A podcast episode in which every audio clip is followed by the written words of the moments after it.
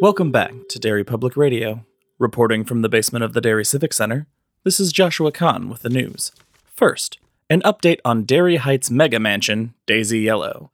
Despite licensing being approved weeks ago, no physical construction appears to have taken place on the property. According to Ed Gentry, head of the Derry Local Laborers Union, Mr. Sandoval has opted to fly in a team of highly trained obstetricians from around the country to ensure his home is born with the best of care. As we all know, listeners, houses being born bad is a rising concern. This is why I hired a doula for my home birth. You're listening to Derry Public Radio. This is Derry Public Radio.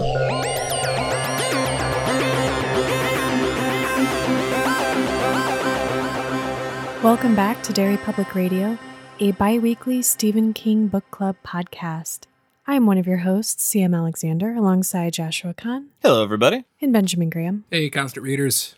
And today we are covering part two of Rose Red, the TV miniseries. Josh, take it away. Oh, man. This episode is kind of weird. Things Real weird. really ratchet up eventually. we really turn it from a five to a seven in this episode. we we join back with our uh, team of psychics as they arrive at Rose Red and unpack and begin the tour of Rose Red, which immediately the coolest thing we've seen so far because all of the like nifty like the the mirrored uh, library, the upside down room, the It- it's- perspective hallway. Very uh Wonka's chocolate factory. Yeah. There's there's a bunch of crazy stuff. Here it is. Not enough house stuff, arguably. I would completely agree with that. Uh there's uh kind of a cool solarium. Uh there's the the library uh hands down like I want that library. Yeah, it's a huge round room. Every wall is books, like top to bottom, and the floor is mirrors. So even when you look down, you see more books.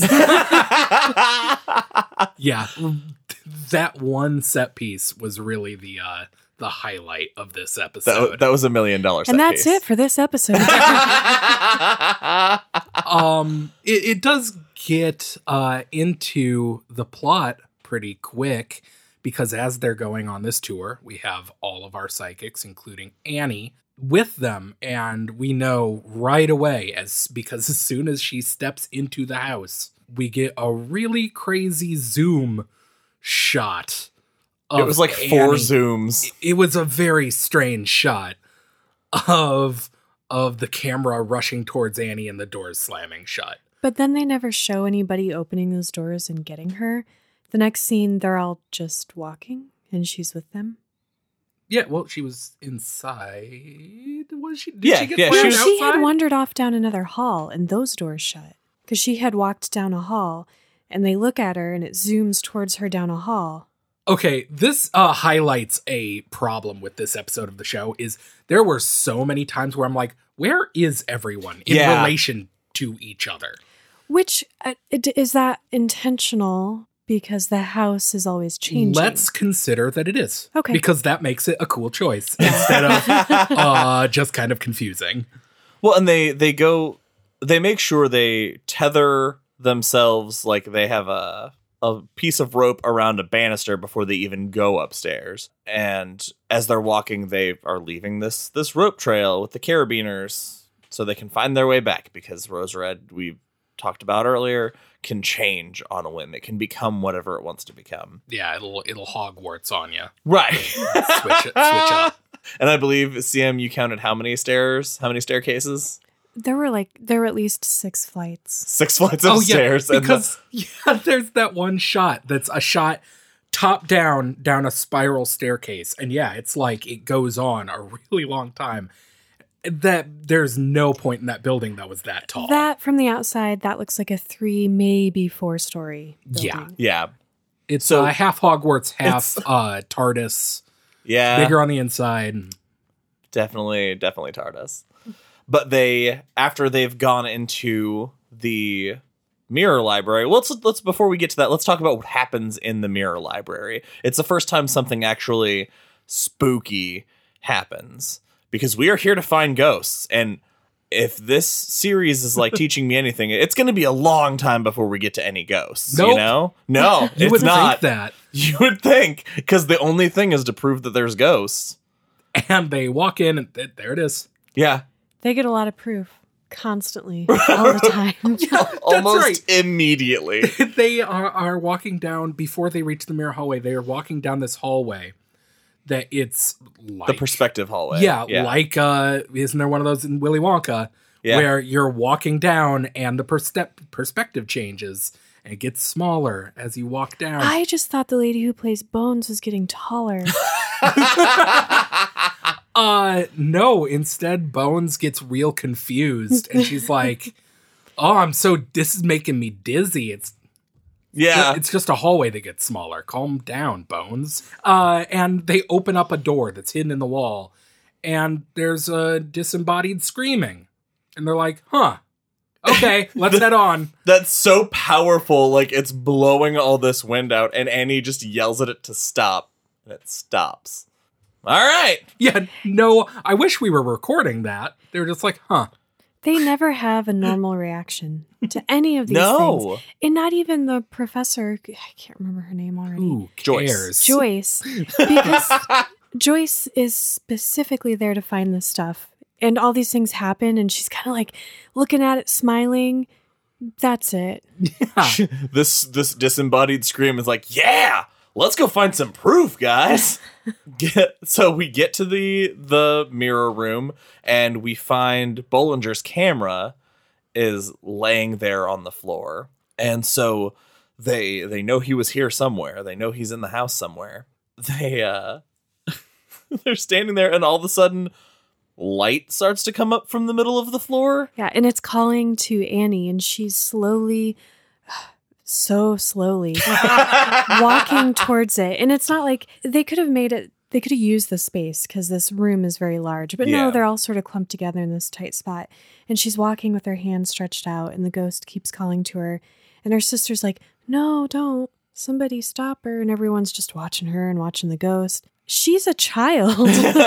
what are we doing? Yeah, they they really try to feed her to that ghost. Yeah, They- right off the bat. To the point where uh not Eccleston like uh reaches out and stops her sister from going to her. Rachel like starts going forward to grab Annie because she's not getting away. I can't overstate how slow she's walking towards this ghost. But not Eccleston's like, nah, nah, you stay with us. Like we got let's let's watch it. Let's Let's let see the- what happens. Yeah, let's let this play out. and then Kathy fatal frames the ghost Yeah, by snapping a bunch of pictures and it spooks the ghost away. Even though they were recording, Steve fumbles out the the video camera. It's like he's never touched a camera before. Is he a ghost? I, not I a would ghost, like to believe a ghost would be better at holding a video camera than Steve is in this situation. Because finally, Doc is like, record, record, run tape. And it takes him a full minute to get this thing open. the thing is, like, you're the main focus is on the ghost girl, and you can kind of see Steve off to the right. And uh, my full focus was pulled off center to him, watching him as though he's never seen this camera. And it's like, oh, we never talked about how to work this. Yeah, like the director was like, okay, you have a camera, but we have no reason, like, you can't videotape it because that would solve the whole movie. So just do business in the background. Just do business with the camera. and uh, you'll be like, oh, I couldn't get it. I couldn't do Ah, it. Except then he does, and he still records it, and they don't go home. Well, because later she says that she reviewed it and it's garbled. Sure. The the video's garbled and you Sure. can't Do make you- out what's okay, happening. question. Yes. Do you think it was really garbled or did she lie so they could stay there longer? I think that's very possible. Ooh, Or at least would be if this second episode did any work at developing her as a character at all. We got The that doc scene where is- she's Yeah. giggling. barely in the second uh, second episode. Like barely. She's there to she does what she did in the first episode. She tells some stories mm-hmm. and Gets mad at Steve for telling her stories. yeah. Telling her stories about his life and family. and then she walks around for the last 20 minutes smiling to herself with headphones on and a movement meter that she's moving around. Thinking about Oh, ghosts. can we talk about the people counter? Well, we need Oh to talk about God. all of this very high tech psychology equipment that they're using. we cannot lose focus uh, that it is from the psychology Oh wait, wait, okay. But first, something cool happens when they leave the mirrored library. They open the door, and that is not the hall that they use to get there. Mm-hmm. And so they start walking, and they follow. They're following their rope, and their rope just leads into a wall. That shot is really cool. That was actually very cool, followed by something very dumb. Uh, because yeah, when you it gets to that point, they're walking down, and they're like, things have changed. Mm-hmm. That that this is wrong, and they turn this corner, and the house is just eating their uh their way back downstairs, and it's very unnerving. It's very in that situation, I'd be scared out of my mind. I thought it was the first step in them having to venture off the beaten path with no safety net. Exactly, which would have been really interesting uh, and a chance for a lot of really spooky stuff. But what happens is uh, Annie uses she she uses her magic to force push a hallway into existence. Still not the perspective hallway. So good job, Annie. Yeah, Yeah. can't even bring back the right hallway. I uh, try to describe what that looked like because I I can't. I can't. it looked like a hotel. Yeah, that went on that. forever. Yeah, like, that went on forever. it's i'm sure in 2002 maybe that effect would have been really cool maybe Sure. Probably. I bet it was pretty cool. but it happened and i was just like okay once again and everyone's just like she did it they start applauding. yeah they, they, they just look at it and they're like well she made an infinite hallway for us so And then it jump cuts to them in a room together on the main floor. eating sandwiches eating sandwich. There's no explanation of like th- that's still not the hallway. How did they get back? We forgot to talk about the upside down spite office. it's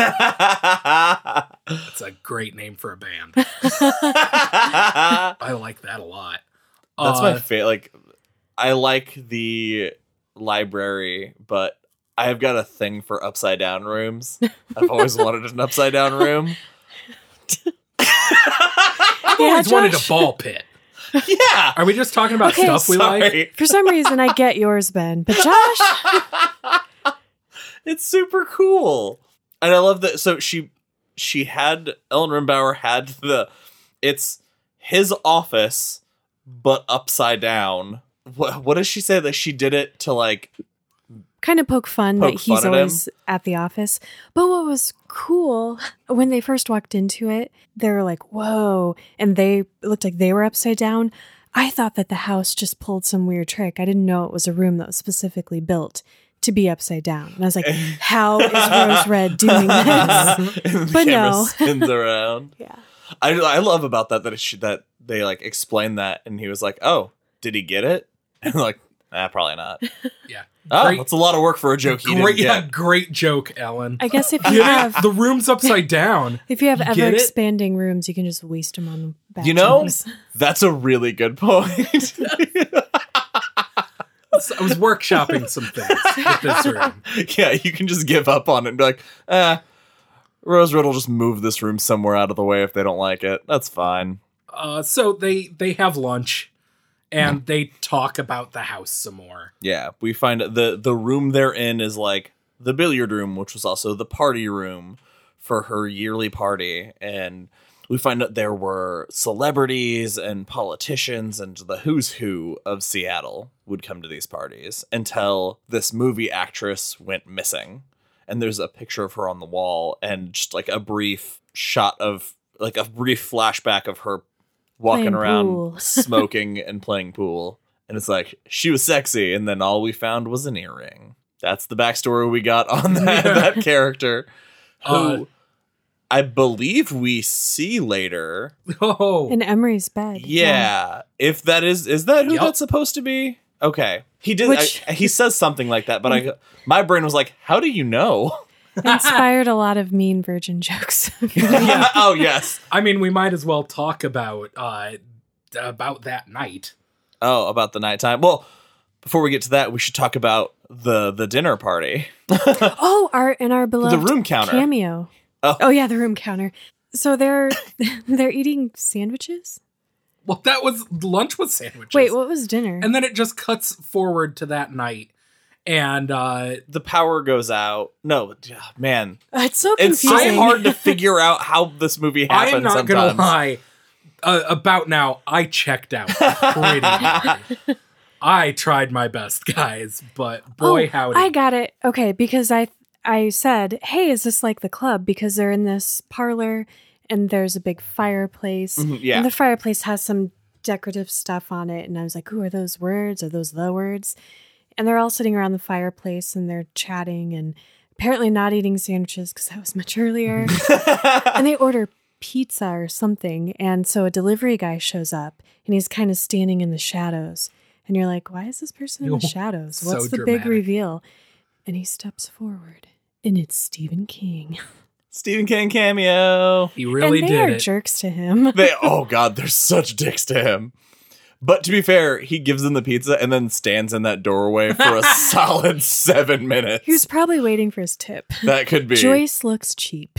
Yeah. Well, she's forking out all these thousands of dollars for these people. She didn't have the money for pizza. That was that was fun though. So they, as they're telling stories, they have this people capa- Wait, what? was it just called a people counter? Okay, I, I wrote it at this point. Hold on, I have to find my notes. Which I assume is to Okay, at this point, they're eating dinner, and this is what my notes have devol- de- devolved into. Stephen King delivers pizza. A gay cowboy hangs himself. People proximity counter. This is going off the goddamn rails. they t- what? I I literally missed the beginning of this. What was with the gay cowboy? Please tell me. it was John Rimbauer's old partner who no, because John Rim. Wait, yes, Yeah, no, it was his old right. business partner, and all the it was just a, a throwaway line of like, the only thing I know about him is he really had a thing for cowboys, and Nick responds with my favorite line of this episode: he liked chaps and chaps. I love it. And then we get a, a flashback to Steve's grandpa. Yep. Who was John Rimbauer's son. Yes. Okay. His grandpa and his grandpa's sister, who is the little girl with the withered arm, April. April, sta- who is also the ghost Yes. from earlier. Should have mentioned that. That's probably important.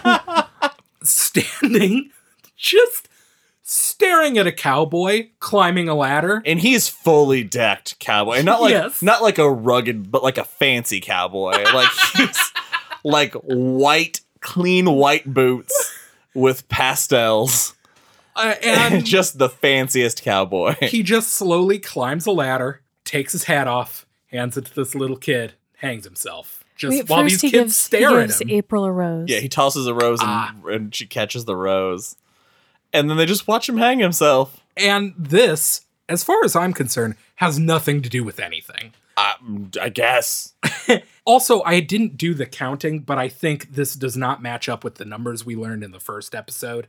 Because we learned that of all of the deaths in the house, there were 23 deaths, five men, and 18 women. I am almost positive we have learned about more than five men dying. Well, we had the guy with the window pane, the construction guy, the guy who got shot, the guy with the apple, cowboy. And there was another guy. Uh, there was another guy during the construction. I don't remember what happened to him, but there was a another construction worker death. I thought there were only three. No, we only talked about three last episode because I couldn't remember what Oh. the one that was between the. There was something between the window and the apple. I don't And I so couldn't we're so we're at our So we're at five. Okay. If we're remembering everything correct. No, because John Rimbauer fell out of the window. Like, Yeah. through. So there's So that's five. That's six. I are you sure there was a guy? I'm pretty sure. Because I only remember three. Hmm. The point Sure, is actors. that uh, why are we why why did we need this We didn't. why did we need this gay cowboy? Didn't need. uh, which is not a sentence I thought I'd ever say. Because hey, more gay cowboys the merrier, in my opinion. Wasn't the statue of April out in the courtyard? Wasn't she holding a rose? she was. That could be something because the Rose Fred. it was a sentient rose named Fred. that was too loud. oh, what a dumb, dumb thought that was. But anyway, what was I talking about? we were talking about the people counter, that oh, device. oh yeah, that has it marks the temperature of the room, and then I saw there was another measurement that it had, and then at the bottom it says people proximity counter. yes. That this is a piece of equipment the psych department owns. And my joke was that it's used to take attendance for class. what else are they using it for? because it needs to be optimum temperature in the classroom. That's literally the only possible use for this non-existent piece of technology. T- a lazy professor just doesn't want to count heads. Ah, says Uh, 200. Okay, good. that seems right. but they they keep cutting to this dumb looks like a radio with just a printout it says like six there's six people in the room and it slowly starts ticking up oh who cares And I literally can't remember if anything happens as a result of that. Because I know it Um, goes up to everything 99. The explodes. electricity explodes. The electricity that's true that's that's a dumb phrase but it is 100% what happened oh, and then they the April the ghost comes back. Yes. Yes. And is like Annie, and Annie's slowly reaching Again. towards her. and then steve throws a cup at her and he runs away That was my favorite way of getting rid of a ghost. And then uh, Emery gets power blasted by the fireplace yeah. and falls down, and then a bassinet rolls out, okay. and there's a rat. Hold on. There's a Raggedy Andy doll and some dominoes in it. Which That w- happened. is well established that Annie loves dominoes. And it's this is the second episode when we were coming in to record i was like boy a sure a whole bunch of things happened i think because yeah now that we go through it bit by bit a lot of shit happened in that scene very quickly none of it made sense But yeah, but so much of it's just I I don't I don't get it. I don't and understand it's the importance weirdly of so much hard of to this. follow right it's like that is my chief problem with this is that as I'm even as I'm watching it, I'm kind of confused as to time. And and that gets even worse as we go into the night, which we'll talk about everybody we we get to see how everybody sleeps. the Which I nighttime think- is all on you guys I think that is intentionally disjointed to I think make so. us feel like we don't know what's going on. Right. It's kind of maddening, but that that segment very specifically is very confusing. But even then, following, I found following the chain of events or like the time between scenes was just Yeah. so hard to keep track of. I just couldn't find like a grounding frame of reference for why are we doing what we're doing and why does it matter?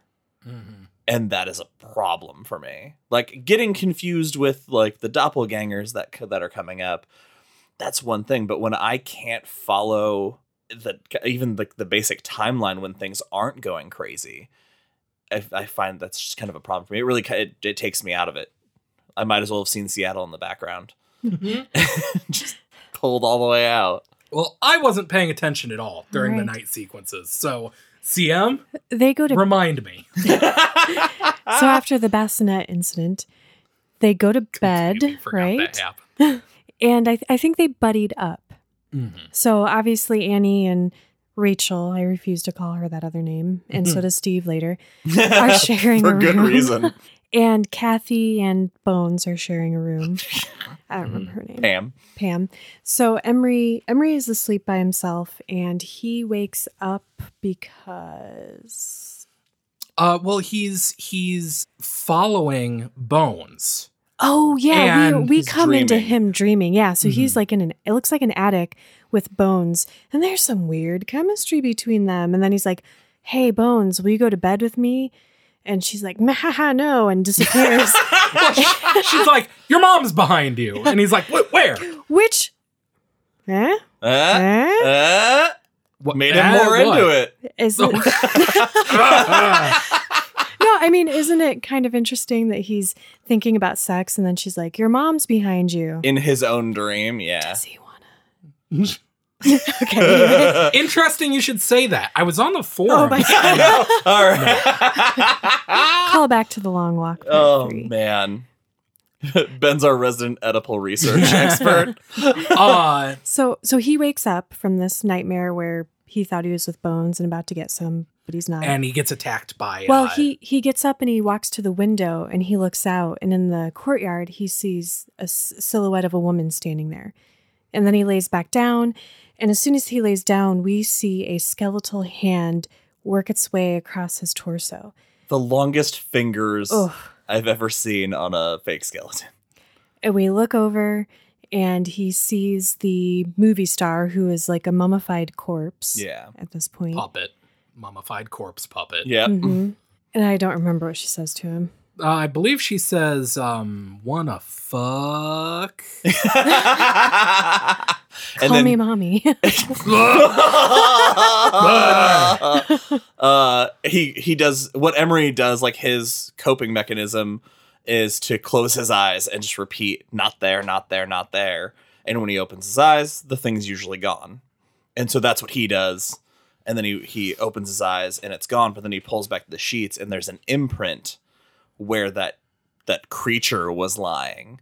So he knows it's real. Then we have man and everything with bones is so confusing Very. because the first first thing we see bones get out of bed with kathy and leave the room and then we jump to bones waking up in a different room because kathy's knocking at the door but then we jump back to kathy in her bed with something trying to upskirt her bed and and Kathy, the Kathy that's at Bones' door tells her, You gotta come with me. I found something out. It explains so much. yeah Mhm. And so that the Kathy doppelganger takes Bones out to that fountain and presumably drowns her. Like that's Well, we don't know that kind of yet. uh, yeah. That, that- that- I mean that's as, as we far assume as that's gonna happen. Well, she takes her out, and then we don't see Bones for a long time. Yeah. like it. It just she just walks out of the movie. yeah. We see what we see her slowly walking into that like fountain area. and then it right cuts when to Annie Annie, Annie and does Rachel. the thing, and she sees her. Oh my god! So- I Annie, Annie and Rachel are in bed, and Annie wakes up, and the closet door opens, and there's a mirror on the inside of the closet door, and she sees a, a vision of Bones in the fountain, standing, Yeah. looking up at something. And then April comes walking through, and she's singing to her. that shot was so hard to parse. I had no idea what the fuck I was looking at. Cause like the Well, you shot can't blink. You have to be like, if you blink, it's confusing. it's like- that's what I look for in a movie. the shot like I could not figure out why she was seeing bones in I couldn't tell it was a mirror. It looked like a weird shot from a 90s music video where she was just like another like floating in a you know do you Yeah. know well, what I mean? it's yeah, it's it's like Annie has everybody's psychic powers because that's what Nick's powers look like. Like that's what his Oh, psychic you're visions right. look like. So it's almost it, I don't know, like it, it's almost like she has everybody else's gift also somehow. she's rogue. Yeah, she's a psychic rogue. So ben Annie, doesn't like that. Annie gets out of bed and she's slowly reaching out towards April. And then a skeletal hand reaches, like, grabs Annie's ankle from under the bed. And Annie, cool as a cucumber, just sort of crouches down and looks under the bed. yeah, yeah. Which wakes up Rachel, who gets her flashlight and crouches down and looks under the bed. And she's like, What are you doing? Did you open the closet door? Close the closet door. I don't like it open. You, you know I can't sleep when the closet door's open. Wait, what? Do they sleep together at home? Maybe. I who knows. Well, her whole identity is uh, based on her sister. That's so- true. Yeah. She, she Probably. ev- wants everyone to call her sissy because she's Annie's sister. Call me Annie's sister. when she wants to be formal, sissy. Oh, please call me Annie's sister. Sissy, please. Sissy's my father's name. Call me Annie's sister. I love so it. stupid. It is so dumb. Oh, so so that wraps that sequence up. Then I think we go back to Kathy, who the thing that was under the rug is now under her sheets, and she's like just complete. She's full spread eagle, laying in bed, and it's. I'm a it's single coming woman. right Come down. at me. she is straight up about to get evil deaded. yeah, Yeah. and then just before it, it reaches the point of no return, um, that's not what I should call it. um, she grabs the sheets and throws them back. Nothing's there. Do you think she was disappointed? I wish it would have cut back to her and she just would have been like, Dang. Do, do you wish should've you would have done a, like uh, in Ghostbusters when Dan Aykroyd has say just like she just covers up, goes cross-eyed, and lays back down. I, I would have been so delighted if they had done a callback to that. it turns out it's the gay cowboy, and he was like, nope, and he just leaves. Ooh, point me to Steve's room. Oh god, it's so ridiculous. A couple times, I think Bones and Emery also see Bollinger. Bollinger's like a mm-hmm. jump scare that cuts us to a different scene twice. Yeah, Rule of threes, guy. They need it one more time. And, and so, like, it, it makes that whole night sequence just super disorienting. The thing is, I uh, we suddenly just jump cut to morning. I guess we, we jump cut to Annie playing with dominoes in the the solarium. yeah. Either that or I blacked out. for a little bit. we all must have blacked Either- out then. 'cause- Equally possible. This is this is the problem I have with with any haunted house kind of movie or show. I, I talked uh, to you guys uh, outside of the episode about I just finished watching uh, Haunting of Hill House, and the reason that that was so hard for me to get into is those first two or three episodes. There's always the ghost is here, it's coming for you, and at the last minute, it's just gone. There's no consequence. Like they build it up because you can't kill these main characters off this early in the show Mm. or in the, or in the movie. So it's a fine line that you can walk between something being super eerie and then disappearing and then bringing something to an aggressive conclusion and then just backing out of it for functionally no reason. And that is a lot of what almost this entire night sequence, except for the fact that one person does die. we don't see it though. So Yeah. it's- It's well, and the the reason we don't see it is the worst because we see Bones again before Mhm. we we find out anything. oh yeah, so they can't show us her Right. dying. Okay. So the next morning, Annie is playing with her dominoes, and now she has two dolls that she named after the April and uh, Steve's grandpa, which is weird. And uh, Oh, and there's a a new room off of the kitchen. Oh yeah, oh Mm. like a wine cellar has just appeared and it was half open and Nick was like, "Fuck yeah, let's do this." now, oh, oh we I completely forgot we didn't mention this because it happens at the very beginning and there's all that other stuff happening. In that first tour, they find Bollinger's cell phone in the solarium Mhm. and they call they hit redial, call it back and find that it was uh, Professor Dean.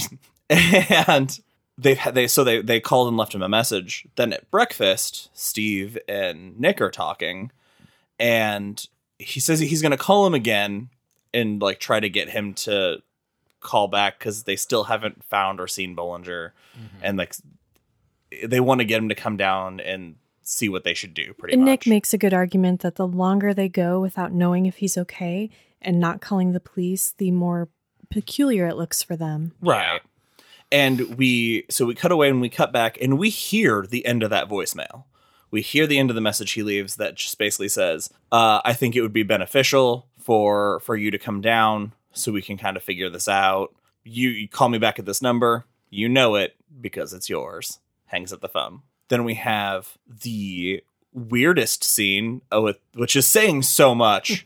this is it romantic scene between Steve Oh. and a 15 year old Yeah, and then his it- sister? It is. I'm not saying it's right, but there is some chemistry. It is weirdly flirtatious. Yeah. Uh, Steve comes down uh, in, in the morning, and Annie is playing in the solarium with her dolls and these dominoes.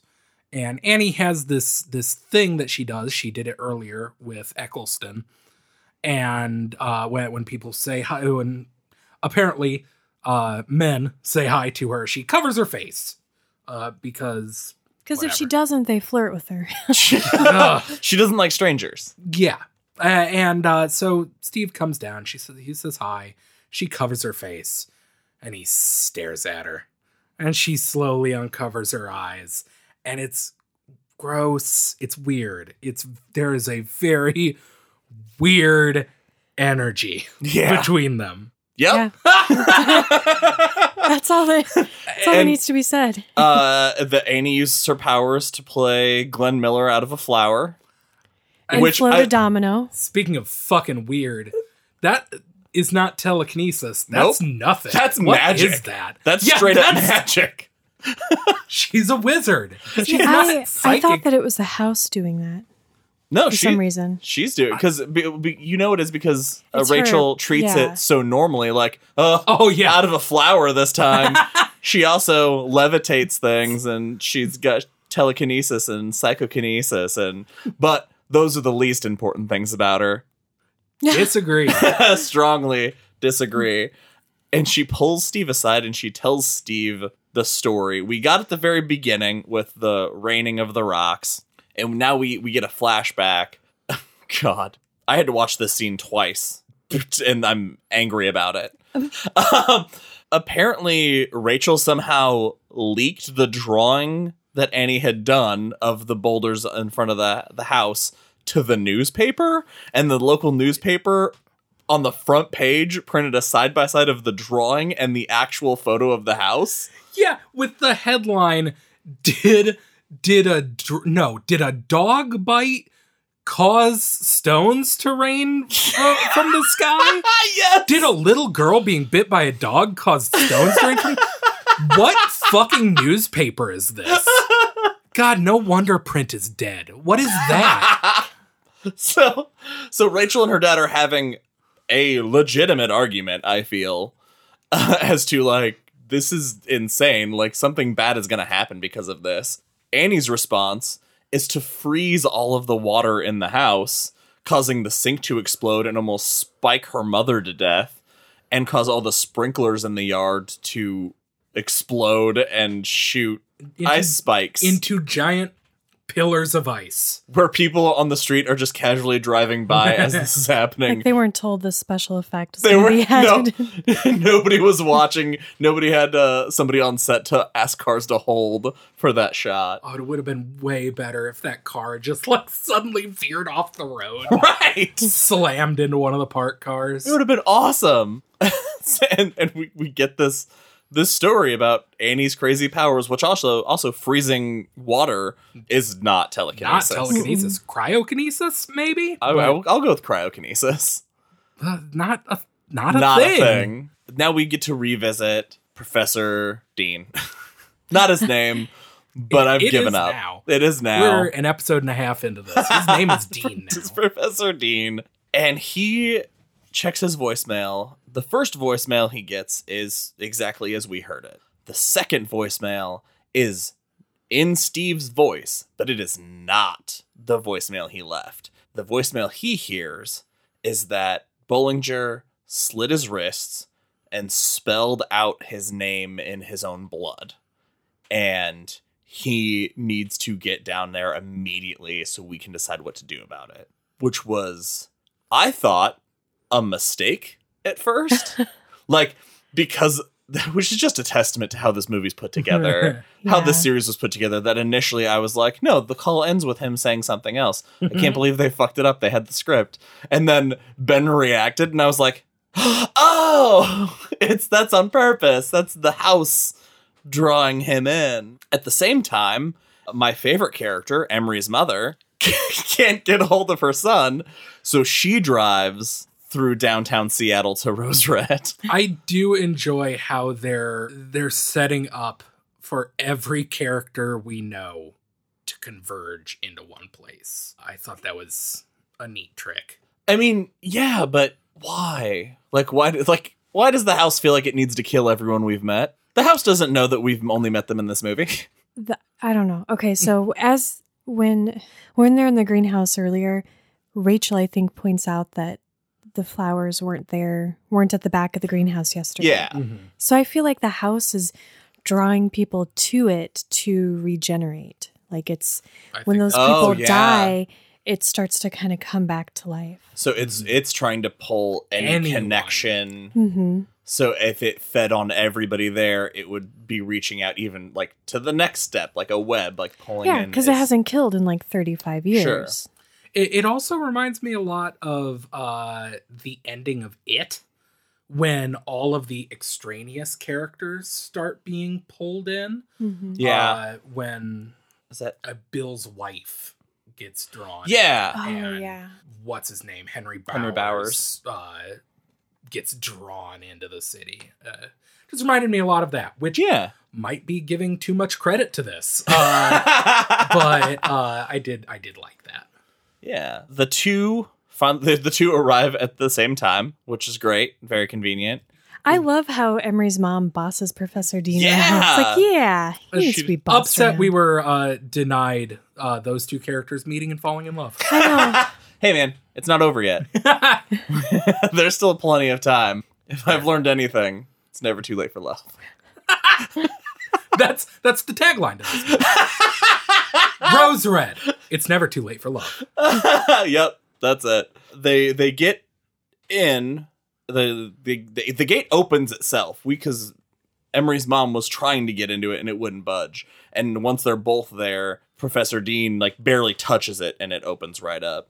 And then Emery's mom almost runs him over because she's so anxious to get in and find her little Emmers. Uh, I don't like that I said that. And they pull in, and somebody runs real fast past the front end. And I'm it, it was Bollinger. Mhm. Like you could tell, it was a skinny dude. Runs past, she slams on her brakes and goes, Emery?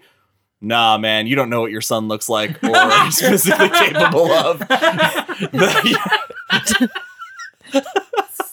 Sorry, that got me. like you look at Emery, he's never moved that fast in his whole life. And she just starts shouting, like she slams on her brakes, which causes an accident. And so they're both bleeding a little, and she just takes off running. And for some reason, Professor Dean follows her. Yeah, I'm not weird. sure why, but I that don't was know. very weird. So Emery's mom is running through the woods, yelling after him, can't seem to catch up to him, and Professor Dean is running after her, yelling for her, can't seem to catch up to her.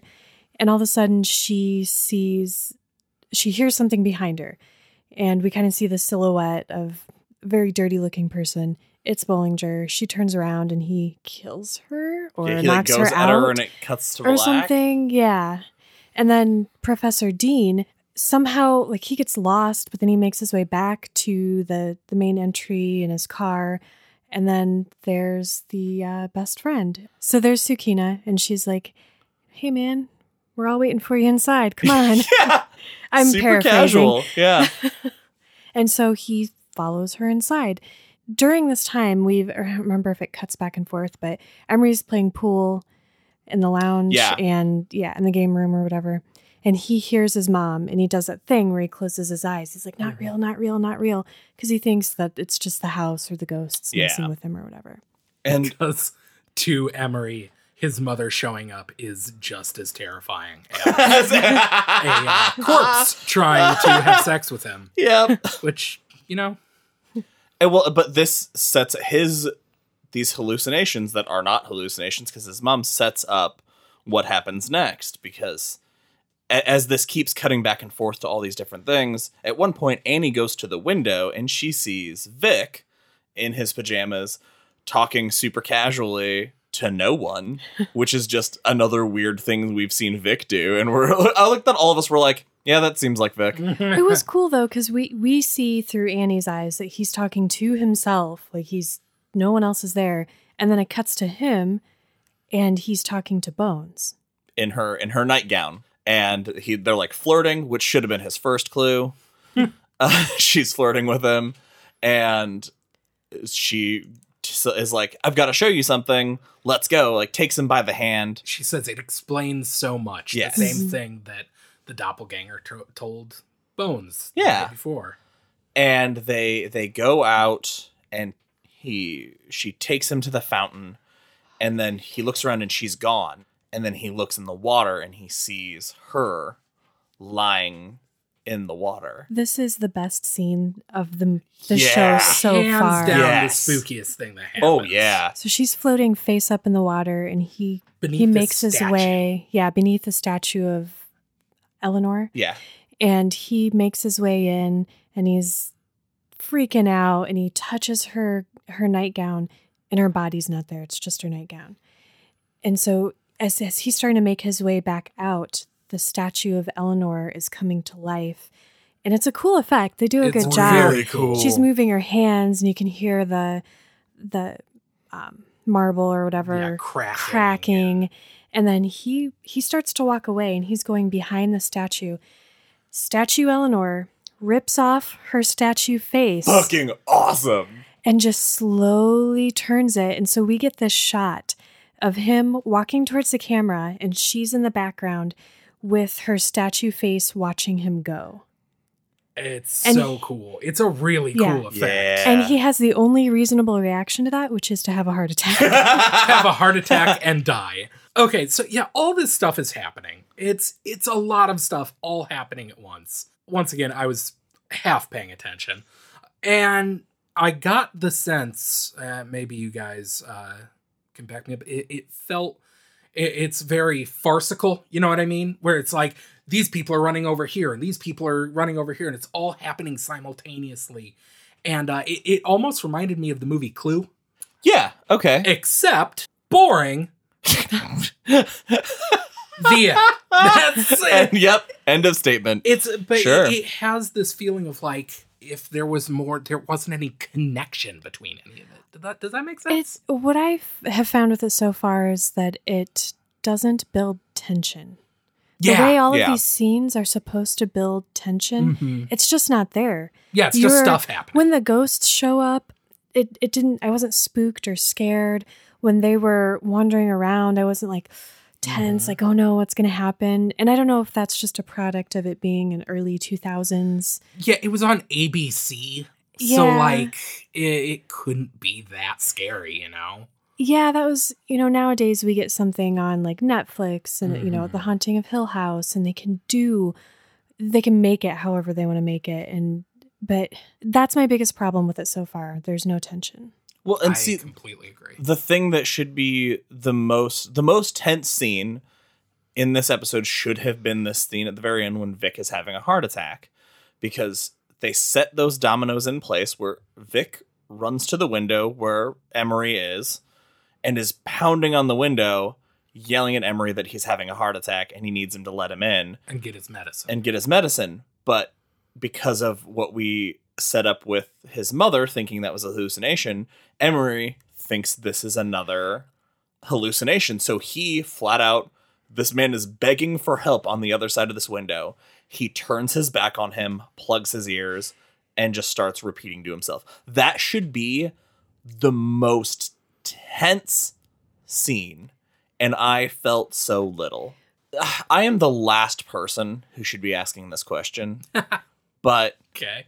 Is part of the problem the soundtrack? What soundtrack? The soundtrack to the show. yeah, I, I, Exactly. yeah, exactly. I did not Because it did music not register in it's my not head at all. creating an atmosphere. yeah, music creates atmosphere and it can create that tension And I, like I said, I, I don't know anything about music. I don't, I, I don't have an ear for it really, but it still makes me feel atmosphere and it still makes me Mhm. feel tension when, when it's done right. Like there are movies that I've seen a hundred times that have really scary scenes. And because the music, because the sound design creates that atmosphere, I'm nervous every time.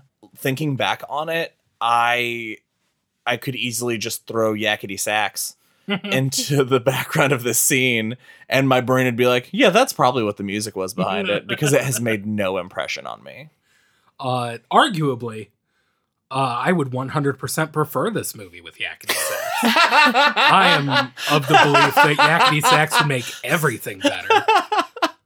We'll recut it, Ben. Yeah. Yeah, we'll tur- we'll turn this into a comedy yet. The house is really cool, though. the house is The set cool. pieces are so cool. Okay, so here's one last thing. Going into the third part, we've ooh, we really tore this apart this episode. Um, I, I feel like the first episode I enjoyed a lot because it was so kind of goofy and like, what is this? And this part was not very good. The third part, I want to go in with a more positive attitude. Uh, are you guys with me? Because Definitely. I feel kind of bad. Uh, while I was only half paying attention, I was, of course, on the IMDb trivia page. Like you do. And um, this movie was actually originally uh, supposed to be a feature length theatrical release movie Oh. because Steven Spielberg reached out to Stephen King and said, I want to make the scariest horror, uh, haunted house movie ever made, and specifically looked for Stephen King to write the script. That could have been unbelievable. Like, right? Yeah. But in, uh, I want to say, what, when was it? 2001 Yeah. or so? 2000 was when it was Well, shooting. this this yeah, this uh, came out in 2002. So it would have been 2000 2001. After a little while they had creative differences. Uh, they they disagreed. Steven Spielberg wanted it to have action sequences, which is very strange because a scary haunted house movie with action sequences sounds very strange to me. Uh, and Stephen King wanted a more cerebral haunted house movie. And so Steven Spielberg left the project. Stephen King bought his script back and then was hit by a van. Oh, oh. that's that time. Yes. And after he was in recovery, this screenplay was apparently one of the things that he used as his recovery for his writing. This was what he did while he was convalescent, basically, to hone himself to be able to work again. So, I feel that maybe we've been a little unfair. What makes this a, a very interesting point to me mm-hmm. is that this whole time I've been thinking that for Stephen King, the writing of this miniseries feels so broad strokes. Mhm. And that's what it like so confusing. I'm so used to King's deliberate nature, but phrasing it that way, like this being kind of like a therapeutic, like an exercise almost, makes a lot of sense. Yeah. It feels less like a more when I think of true horror fan, feels less like it's for true horror fans and more like it's for a general public. Which to is very true. Once again, it was on ABC in 2002, uh, 2002. So, like, It seems like a project he had fun doing, which is also something you want in something that is supposed to be therapeutic and recovering. Like it seems like something he had a good time with. Just he probably just enjoyed writing this story. that said, I still did not enjoy this. So, That's it for this episode of Derry Public Radio. Join us next time for part three of Rose Red. For Joshua Kahn and Benjamin Graham, I'm CM Alexander, and I have to show you something. It explains so much.